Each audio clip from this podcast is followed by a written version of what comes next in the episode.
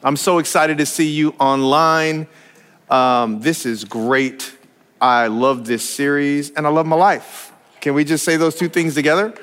I love my, if you love your life and you love the series, just put in the chat, I love my life and I love the series. Um, if you don't love your life and you love the series, then I think after this series, you might love your life. I have that kind of confidence in this series. And so I'm really excited to uh, talk about um, this week. And, um, you know, I was thinking about uh, Nelson again, because Nelson, uh, Pastor Nelson, is the one who got the Israelites crossing over the Jordan. And I noticed like we were doing weeks one through five, and I, I got stuck with, you know, the Rahab story, which is kind of great. God moved, praise the Lord. And then I was really excited about uh, doing the crossing the Jordan uh, sermon, but then it didn't land on my week. It landed on Nelson's week. And so uh, that was the one I wanted to preach from the most. And then the next week was like the 12 stones. I'm like, okay, Lord, you got to speak to me. And um, to be honest, like I really wasn't, I knew Joshua chapter six was the walls of Jericho. And I was really excited to preach that. And I'm not on that week either. And I had forgotten uh, what Joshua chapter 5 was about. Um, just I've read Joshua quite a few times. And so as I was preparing um, the, uh, the message this week, I started reading Joshua chapter 5. It's all about the Israelites getting circumcised. So I'm like, great. Okay, so the good weeks go to Pastor Nelson, and I have to try to figure out what in the world, talk about a battle, what in the world does this have to do with battles and blessings? So here we go. Turn your Bibles to Joshua chapter 5, verses 1 through 12. But before you do that, I forgot I wanted to tell you something. On the way down here, um, I, I want to make sure that we're all on the same page about the promises of God. Because um, the promises of God, no matter how much I talk about this, we interpret the promises of God as the things we want God to give us, not the things He has for us. See the difference? We interpret the promises of God as the things He wants for us, as opposed to the, eh, eh, excuse me, the things that we want as the, opposed to the things He wants for us. And as I was driving down here, I felt like the Lord, before we get into this week, wanted me to tell you that the, and this is a bold statement, so Lord, forgive me if this isn't the way that you wanted me to express it, but I'm gonna do my best. The promises of God are disappointing if you don't understand the love of God because the promises of God um, need to be fueled by the love of God. If you don't know that God loves you, when the promises get tough, you will start to want a different promise and you will interpret God's love based off how you feel and your comfort, not based off the difficult. God's promises are difficult. I'm literally walking in the promises of God. And if I don't understand that God loves me, I will find his promises to be disappointed, disappointing. And, and as I was driving down here, the Lord said, Some people are in the promises of God, things that I've promised, not just over them, but their great, great, great, great, great praying grandmother. And they're finding that the promises of God are disappointing because they forgot that I loved them. And here's so important. This is so important. And they think that they're on their way to the promise because they forgot, but because they forgot that I love them, they, they don't realize they're in it. Uh, it. It's bringing a sense of disappointment to them because it doesn't look like they want it to look or that they thought it would look. And some of you, you're in your promise, but it's hard and, and you need to be focused on the love of God. There is one thing that will never leave you disappointed, and that is the love of God. So before I, I read this difficult chapter, I want to read this verse in Romans 5, verses 3 through 5. It says, We can rejoice too when we run into problems and trials, for we know that they help us develop endurance, and de- endurance develops strength of character, and character strengthens our confident hope of salvation. And watch this verse. And this hope will not lead to disappointment, for we know how dearly God loves us. Have you ever noticed that sometimes you, you step into something that God has for you and you, feel, you find yourself disappointed? And so you think that there's more because you're disappointed. And God wanted me to tell you prophetically, for some of you, there isn't more. This is it. And you need to remember that I love you, and your perspective will start to turn your problem into a promise. And if you know that God, and I, I, this is for somebody, I know you're going through a hard time and it's making you think that you're unloved.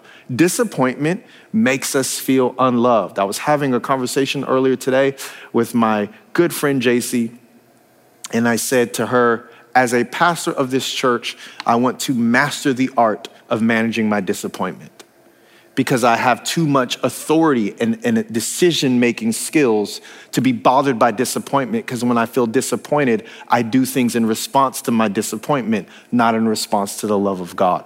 And if you're doing that, the promises will feel like problems when they're promises. And so I wanted to just encourage you with that, if it's an encouragement, before I read Joshua chapter 5. Are you ready? When all the Amorite kings west of the Jordan and all of the Canaanite kings who lived along the Mediterranean coast heard how the Lord had dried up the Jordan River, if you're saying what river, I need you to go back and watch Pastor Nelson's message. I've already said don't miss any of the messages. We can't catch you up right now. So the people of Israel could cross. They lost heart and were paralyzed with fear because of them. When God heard, when they heard what God had done, they were uh, freaked out, um, terrified. At that time, the Lord told Joshua, Make flint knives and circumcise this second generation of the Israelites. Great! We've crossed the Jordan River, and I'm sure some young man was talking to Joshua I mean, they set up the 12 memorial stones you watched last week. What a prophetic moment as they're setting the stones in the parted river Jordan. And, and, and one of Joshua's sons, maybe teenager, maybe one of the young men said, All right, Joshua, what's next? Now we have the 12 memorial stones. Uh, Dad, why are you sharpening your knife? well, son, got a word from the Lord. How trusted. When I was reading this verse, I'm like, let me just say this right away. Not that I desire to be trusted more as a leader, but what type of trust would you have to have in your leader? To see him sharpen his knife and go, well, that's what the Lord said, so I guess this is what we're doing. We can't even get people to come to Growth Track. Right. And they had a line out the door for circumcision. it's like, I can't get people to like tithe. And the line was packed. It was like the DMV. Like, you know, in the DMV, when you stand in line, there was young men waiting to stand in line. Joshua sharpened his knife. Young men are just, just waiting in line. I'm like, this is the point where I would have been disobedient. Like, I'm just confused at, at this word. And the Bible says you got to circumcise the second generation of the Israelites. So Josh, Joshua made flint knives and circumcised the entire male population of Israel at Gibeath Haaraloth. Love that name. Joshua had to circumcise them because all the men who were old enough to fight in, in battle when they left Egypt had died in the wilderness. Those who left Egypt had all been circumcised, but none of those born after the Exodus during the years in the wilderness had been circumcised. The Israelites had traveled in the wilderness for 40 years until all the men who were old enough to fight in battle when they left Egypt had died. Remember, God had said because they had been disobedient that none of them would see the promised land. So watch this. For they had disobeyed the Lord, and the Lord vowed he would not let them enter the land he had sworn to give us, a land flowing with milk and honey. So Joshua circumcised their sons, those who had grown up to take their father's place for they had not been circumcised on the way to the promised land. After all the males had been circumcised, they rested in the camp. Yeah, they did, until they were healed. Then the Lord said to Joshua, Today I've rolled away the shame of your slavery in Egypt. So that place has been called Gilgal to this day. While the Israelites were camped at Gilgal on the plains of Jericho, they celebrated Passover on the evening of the 14th day of the month.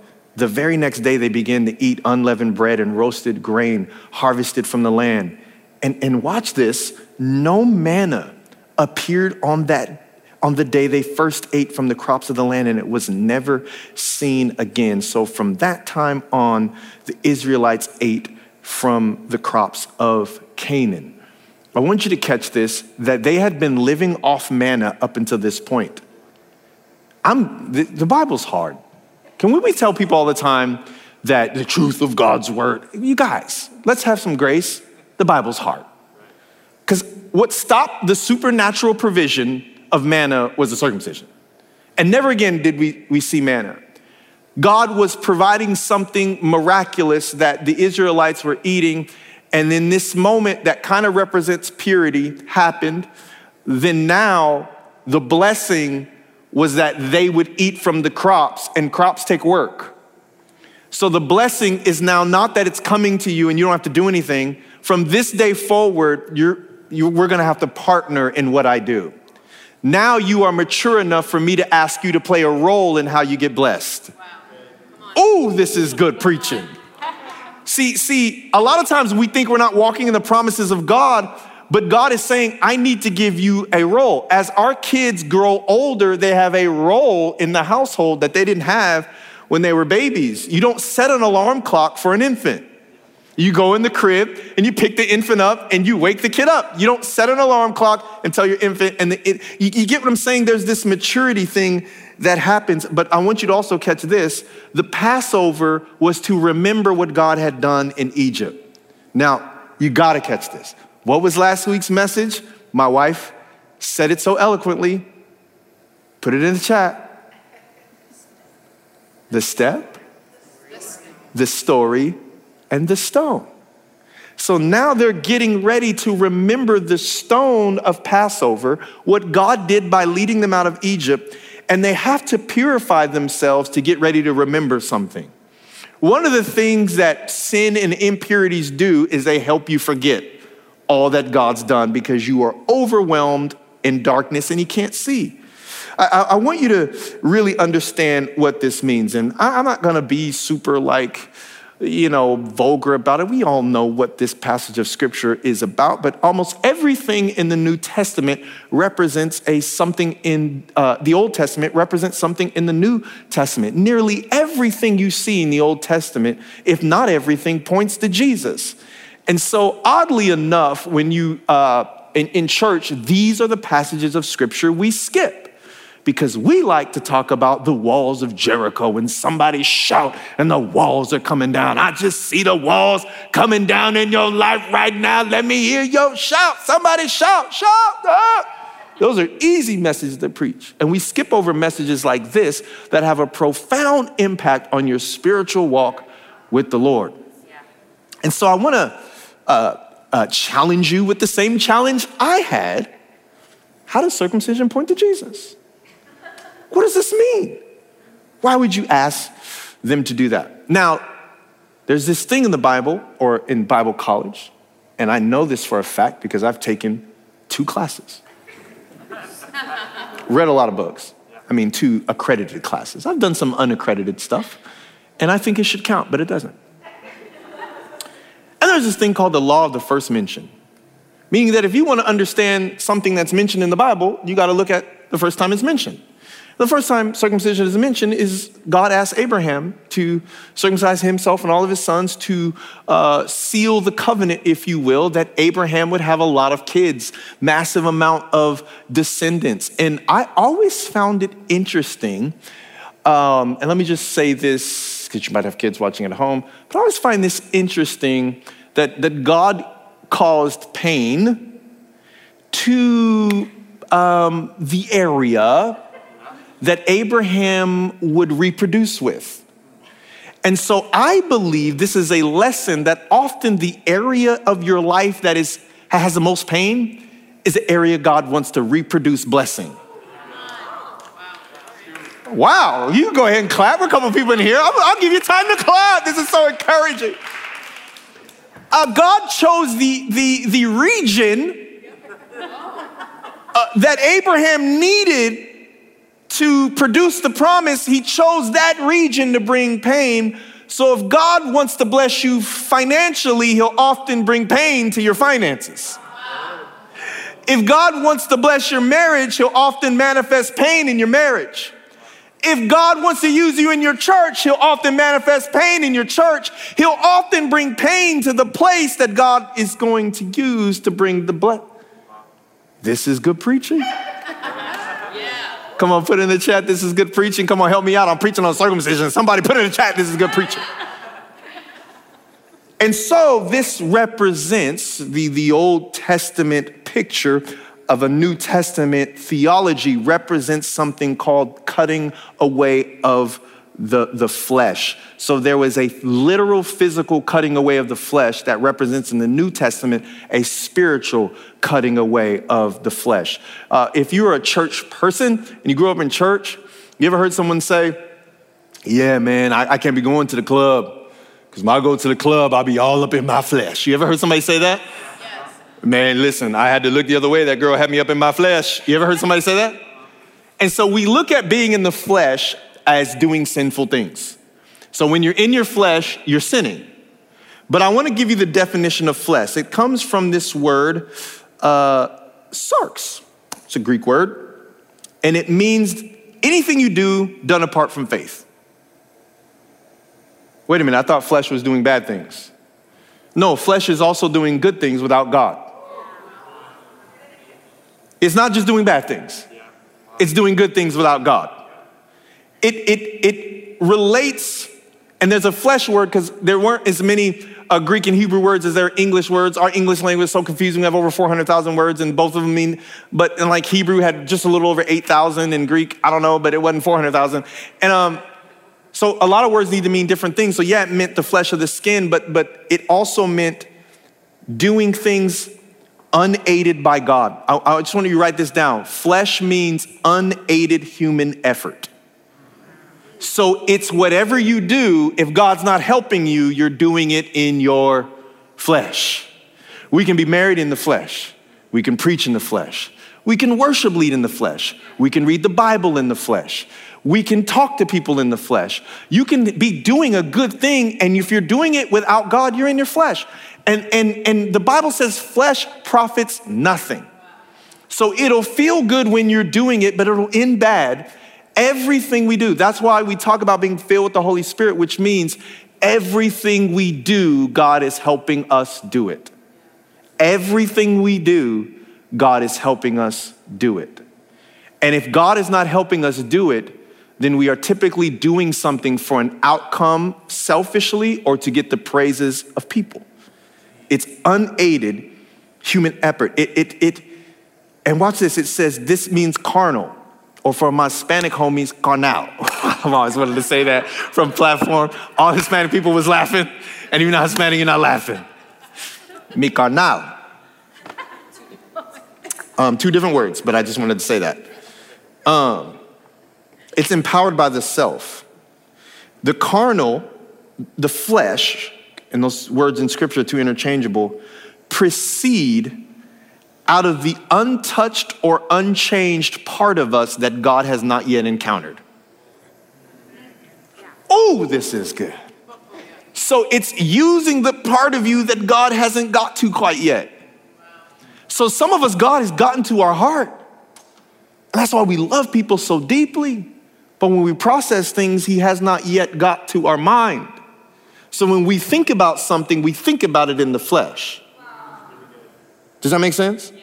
And he hasn't yet like gotten in our mind because we our mind is our own. And so we say, I'm a big thinker. I say it all the time. I'm a big thinker. I think about big things. And God's saying, No, by the Holy Spirit, I need you to think about the details.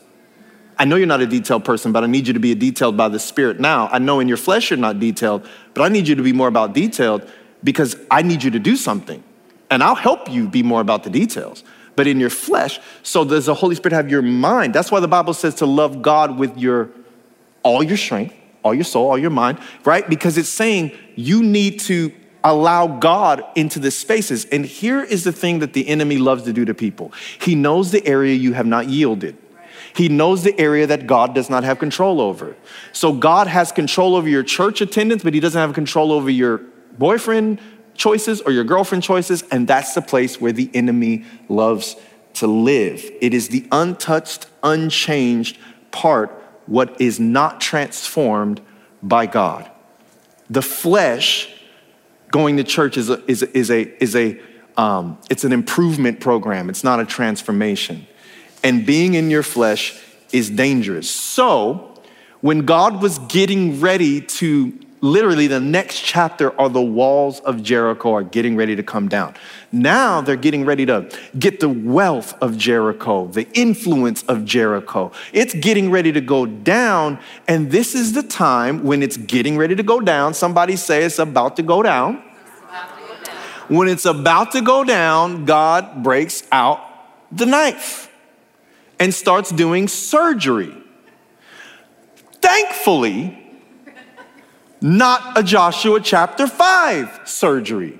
It is a spiritual surgery where God begins to cut away the things about you that will ruin the things God's getting ready to give you. It, it is a spiritual uh, circumcision. What, what's this? It says, it says in Romans 2, oh no, no, I'm not gonna read that one first. Um, I'm gonna read Romans 2:29, yes. Uh, and they were arguing about what does it mean to truly be Jewish? And at the time they said to be truly Jewish, you got to be circumcised. But uh, Paul, the writer, Paul says this in Romans 2:29. No, a true Jew is one whose heart is right with God. And true circumcision is not merely obeying the letter of the law, rather, it is a changed heart produced by the Spirit. And a person with a changed heart seeks praise from God not from people.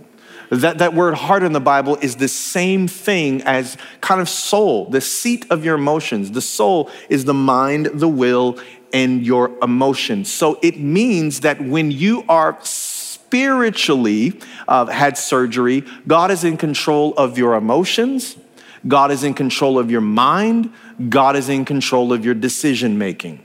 When God is not in control of your mind, not in control of your decision making, not in control of your emotions, then, then what happens is you are operating in the flesh. You are doing things unaided by God.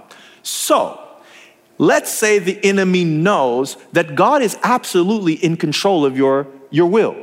He knows your heart is to do whatever God would want you to do. But your mind, you have not yet yielded to the Holy Spirit. So the devil then get, tries to get you to think about things you shouldn't be thinking about because he knows if he, you think about things you shouldn't be thinking about, you'll eventually do things you shouldn't be doing. That's why it's so important to have all of that led by the Holy Spirit. And if something's not, you're just doing it in your flesh. Now, you could be doing a good thing, but it's just unaided by God. Colossians 2 Verse 11 says, When you came to Christ, you were uh, circumcised, but not by a physical procedure. Christ performed a spiritual circumcision, the cutting away of your sinful nature. Your sinful nature. That really gets the party going. When I say sinful, you say nature. Sinful. Nature. Sinful. Nature. Doesn't get the party going. And here is where I believe are the biggest roadblocks to the promises of God. I have met with so many people over the last two years that are so much more aware of other people's sins than their own. I don't I can't remember the last time I met with somebody and they wanted to talk to me about them. I literally cannot remember. Matter of fact, if someone uh, I have coffee all the time, and typically if, if, if someone that I don't know in the church wants to meet with me, they're gonna talk to me about what somebody else is doing. Like somebody else's sinful nature. It is, and this is what the enemy does, and I've done it. Somebody asked me the other day, um, great guy, asked me um, what I thought about the church. And did I think that church leaders should be doing this? And did I think church leaders should be doing that? And I said, you know, when I was in the pew like you, I also thought that I knew everything about church and I knew what church pastors should be doing. But for some reason, when I got to the pulpit, that anointing left. And now I'm more confused than ever. So it would appear that the anointing to lead a church is in the pew, not the pulpit. So you tell me what churches should be doing, because honestly, I don't even know anymore. Isn't that weird? Like I back then when I was, I'm telling you, and I told Pastor, when Pastor Philip was my pastor, I knew everything he should be doing. I knew the meetings he should make. I knew how he should spend money. No, I know how this ministry should be. When I was working for Philip, I knew everything.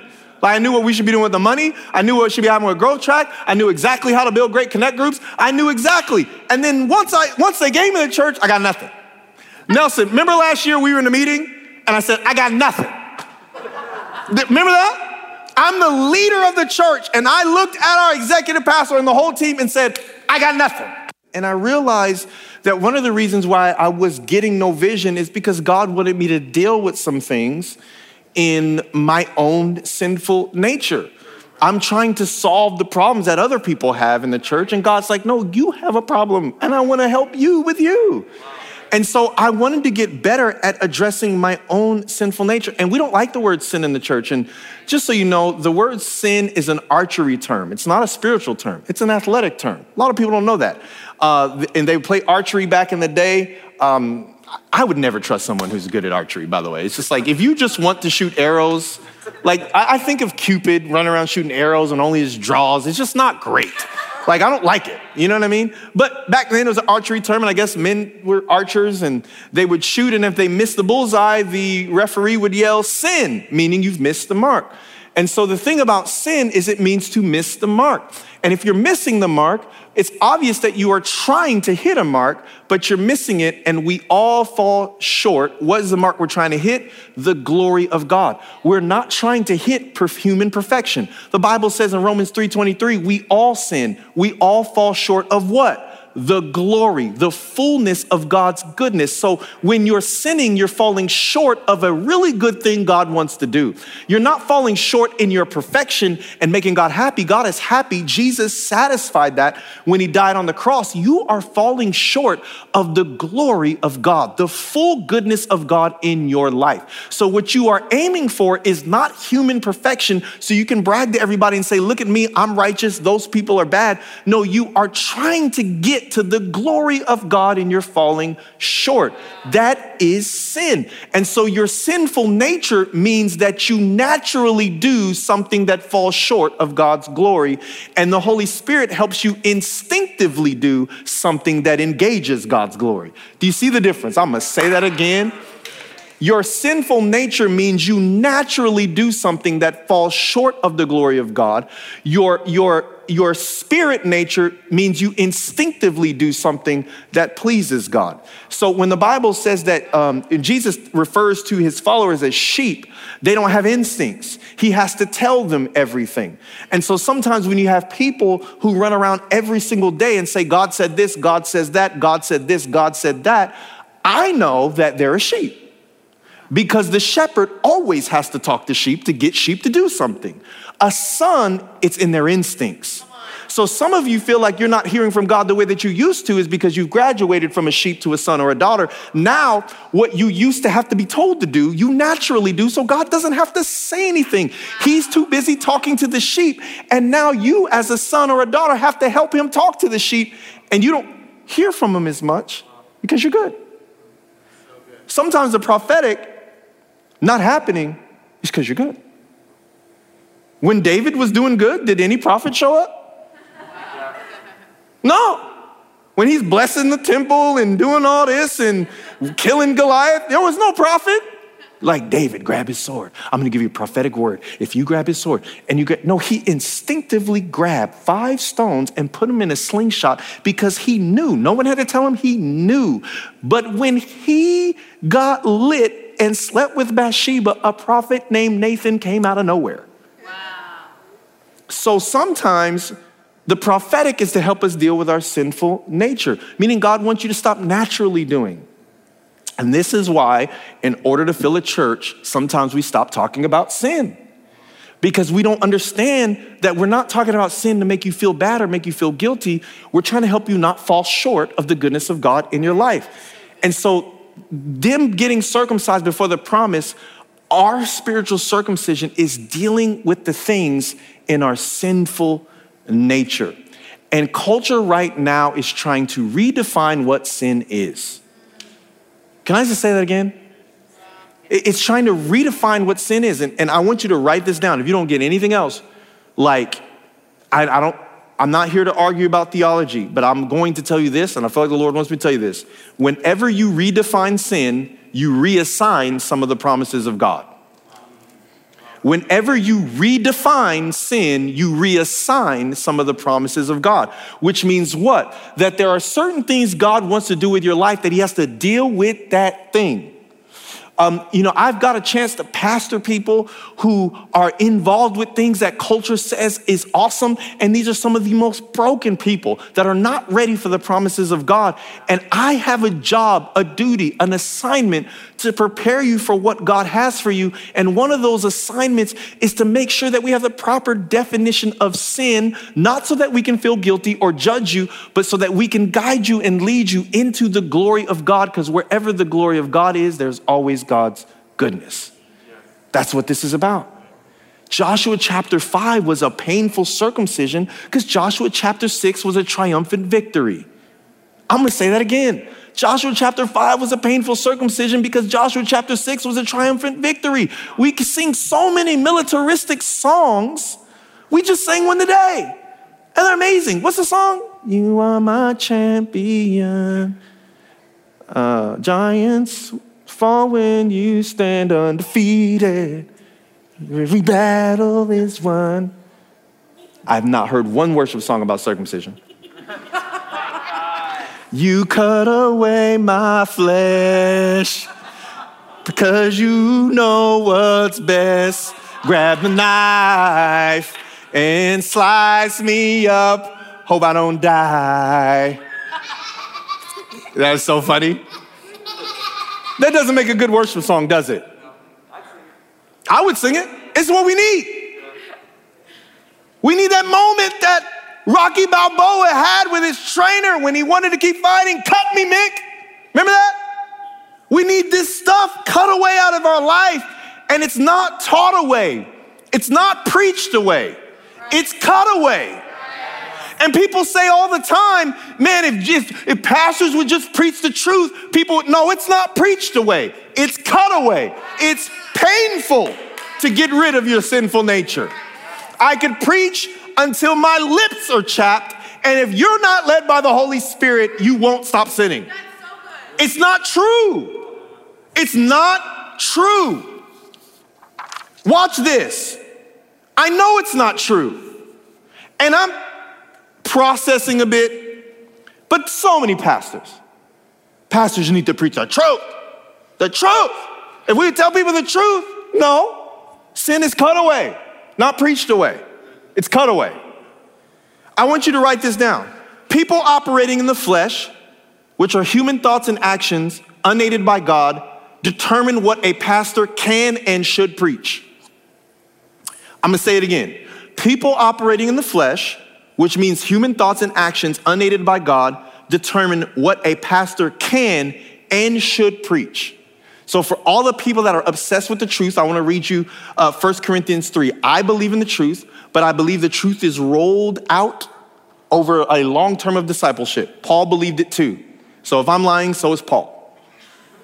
Because it says right here in 1 Corinthians 3, verses 1 through 3. But I, brothers, could not address you as spiritual people, but as people of the flesh, as infants in Christ. I fed you with milk, not solid food, for you were not ready for it. It's right there. So Paul is thinking about are you filled, are you led by the Spirit or are you in your flesh? Because that determines the sermon I'm getting ready to preach to you. Do you want me to read it again? I could not address you as spiritual people, but as people of the flesh, as infants in Christ. There is nothing wrong with a steak from Mastro's unless you give it to a three month old. Wow. Then it's dumb.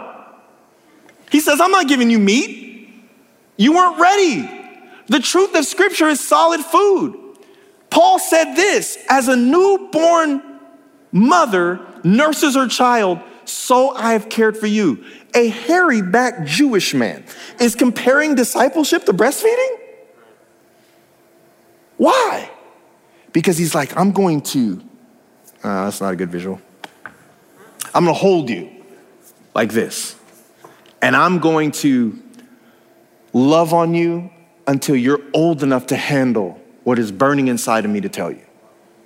Do you know the hardest thing for a pastor to do, if they're a pastor that really loves people, is to have the word of God burning, the truth of God burning in your soul for someone who won't be ready to hear it for five years?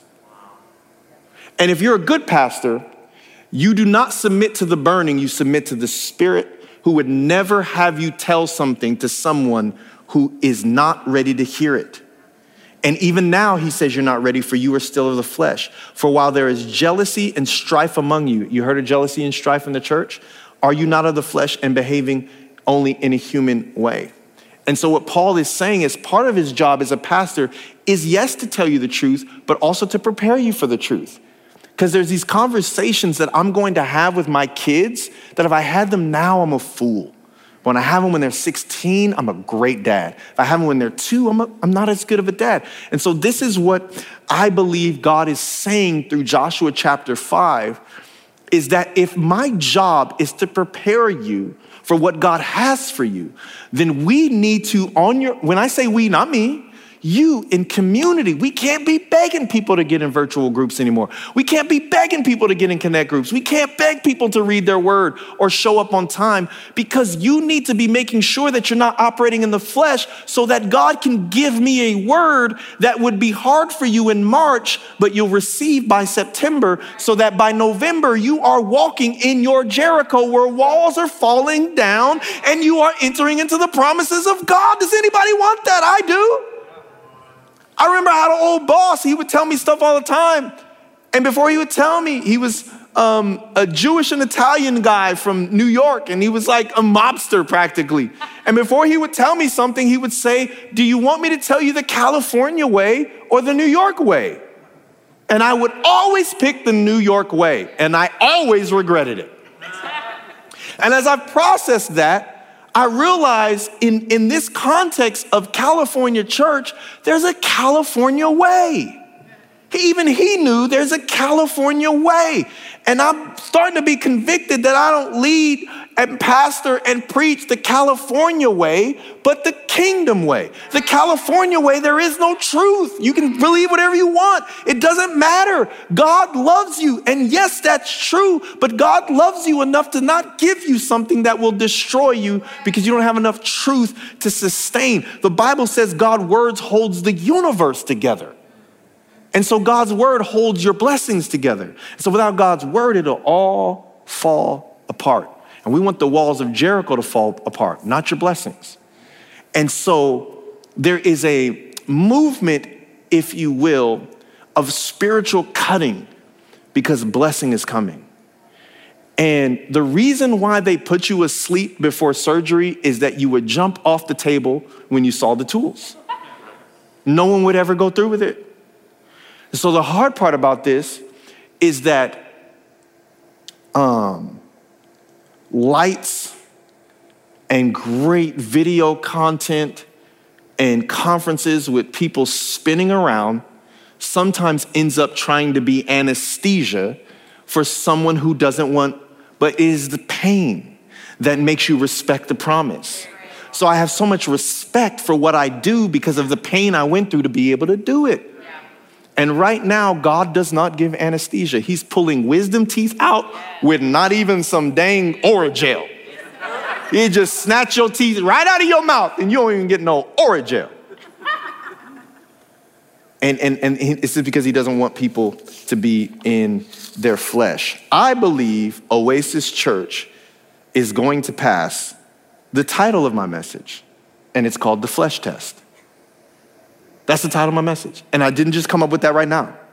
That is the title of my message. That before Joshua chapter 6 is coming, it is coming.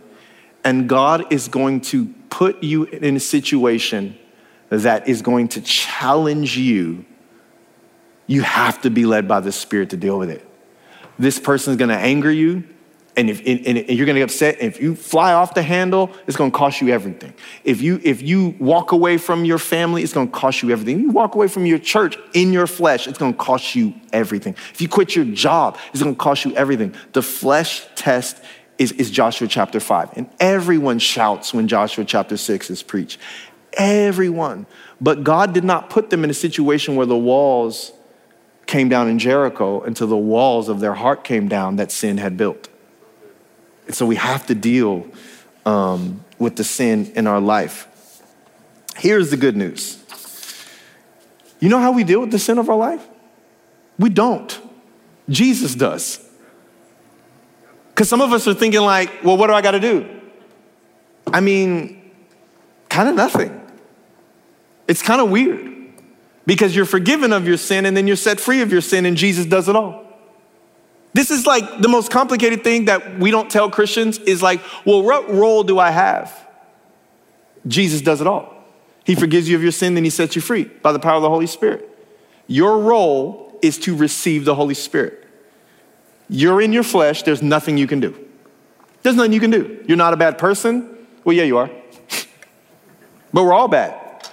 The reason why you think you're such a bad person is you think there's a good person out there that's better than you, and God is no respecter of person. I gotta just set somebody free. He's impressed with no one. He's impressed with no one. There's no one out there that God goes, now that's how you do it. right? Bible says our righteousness as humans is filthy as rags before God. He only gives us the free gift of righteousness. So God's hates sin. You got to understand that. God hates sin. And the devil with Adam and Eve gave God, I'm going to invite the worship team to come up. The devil gave God such a huge problem because he put what God hated in who he loved. And he thought God would be perplexed. How do I get God to turn away from his people the way he's turned from me? And this is why the enemy hates you and I so much because we have his old job. We're worshipers. And that's what the enemy used to do in heaven. And so the enemy tried to give God a profound problem, and it really was. I know that God hates sin, and I know that he loves his people. So, how do I get God to stop loving people? I got to put what God le- hates in who he loves. And so then God had a profound problem. How do I get what I hate out of who I love? How do I get God's people out of Egypt? And then how do I get Egypt out of them? Egypt represents sin in the Bible. And God got them out of Egypt with signs and wonders, but it took 40 years to get Egypt out of them. And God got you out of sin, Egypt, through the cross.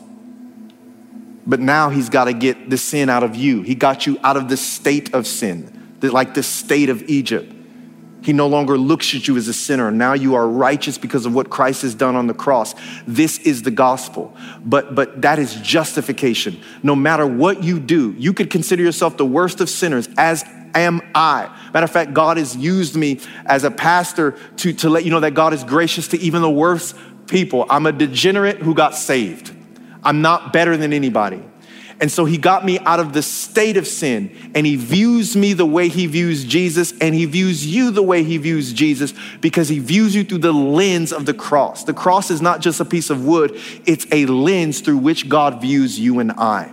But now that he got us out of Egypt and we're in the promised land. We're getting ready to take hold of these things. Now he's got to get Egypt, if you will, out of us. And that is called sanctification, whereby the power of the Holy Spirit and the truth of God's word collide together to get that stuff out of you because you were living in this space for so long. It's not just on you, it's in you. And then now he gets that out of you so that when you go into the things that God has for you, like we talked about last week, you don't bring your flesh into it, you bring the spirit into it.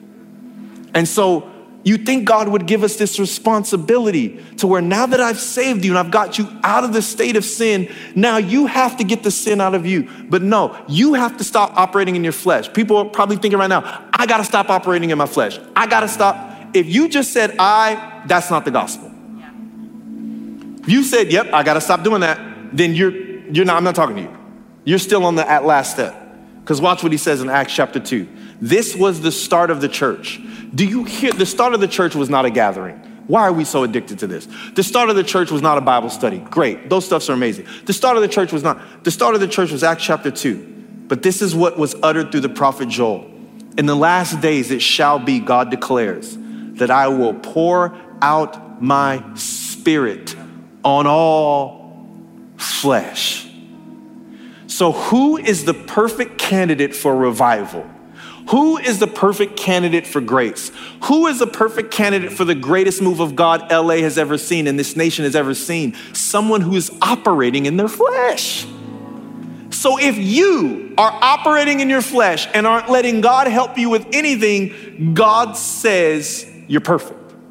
Because I'm getting ready to pour out my spirit on all flesh. And most people who miss the outpouring either A, think they don't have any flesh, or B, they're trying to do it themselves. And God said, I got the solution. You're in your flesh.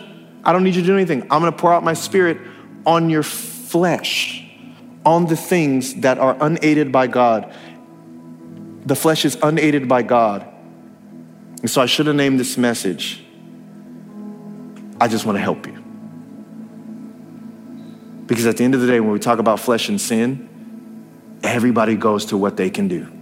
Everybody goes to what they need to stop doing. But Acts chapter 2 is literally a prophecy where God's saying, if I thought you could do it by yourself, I would ask you to do it by yourself, but I'm gonna help you. I'm gonna pour out my spirit on your flesh, and now you're gonna be in partnership with God at all times.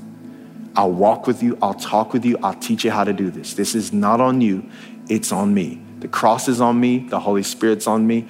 I will help you. All you have to do is not be so prideful and let me do it. And I'll bring transformation to your life. This, my friends, is the flesh test.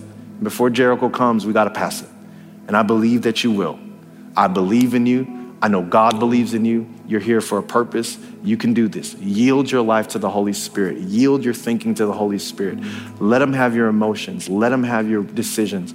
And I believe that God is going to uh, move mightily in transformation in your life and prepare you for what God has for you. So, Father, we thank you for sending Jesus. We thank you for your love. We thank you for your grace. We thank you for your truth. And we thank you for your Holy Spirit. Holy Spirit, pour yourself out on all flesh so that we may be able to do your will, will and think your thoughts and be like you and, and, and, and love people and, and, and live out the calling of God on our lives. And Lord, we ask you to do these things in Jesus' name. Amen.